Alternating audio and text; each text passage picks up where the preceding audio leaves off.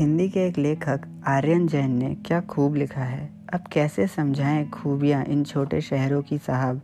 इन्हें मॉल की आदत है और हमें माहौल की।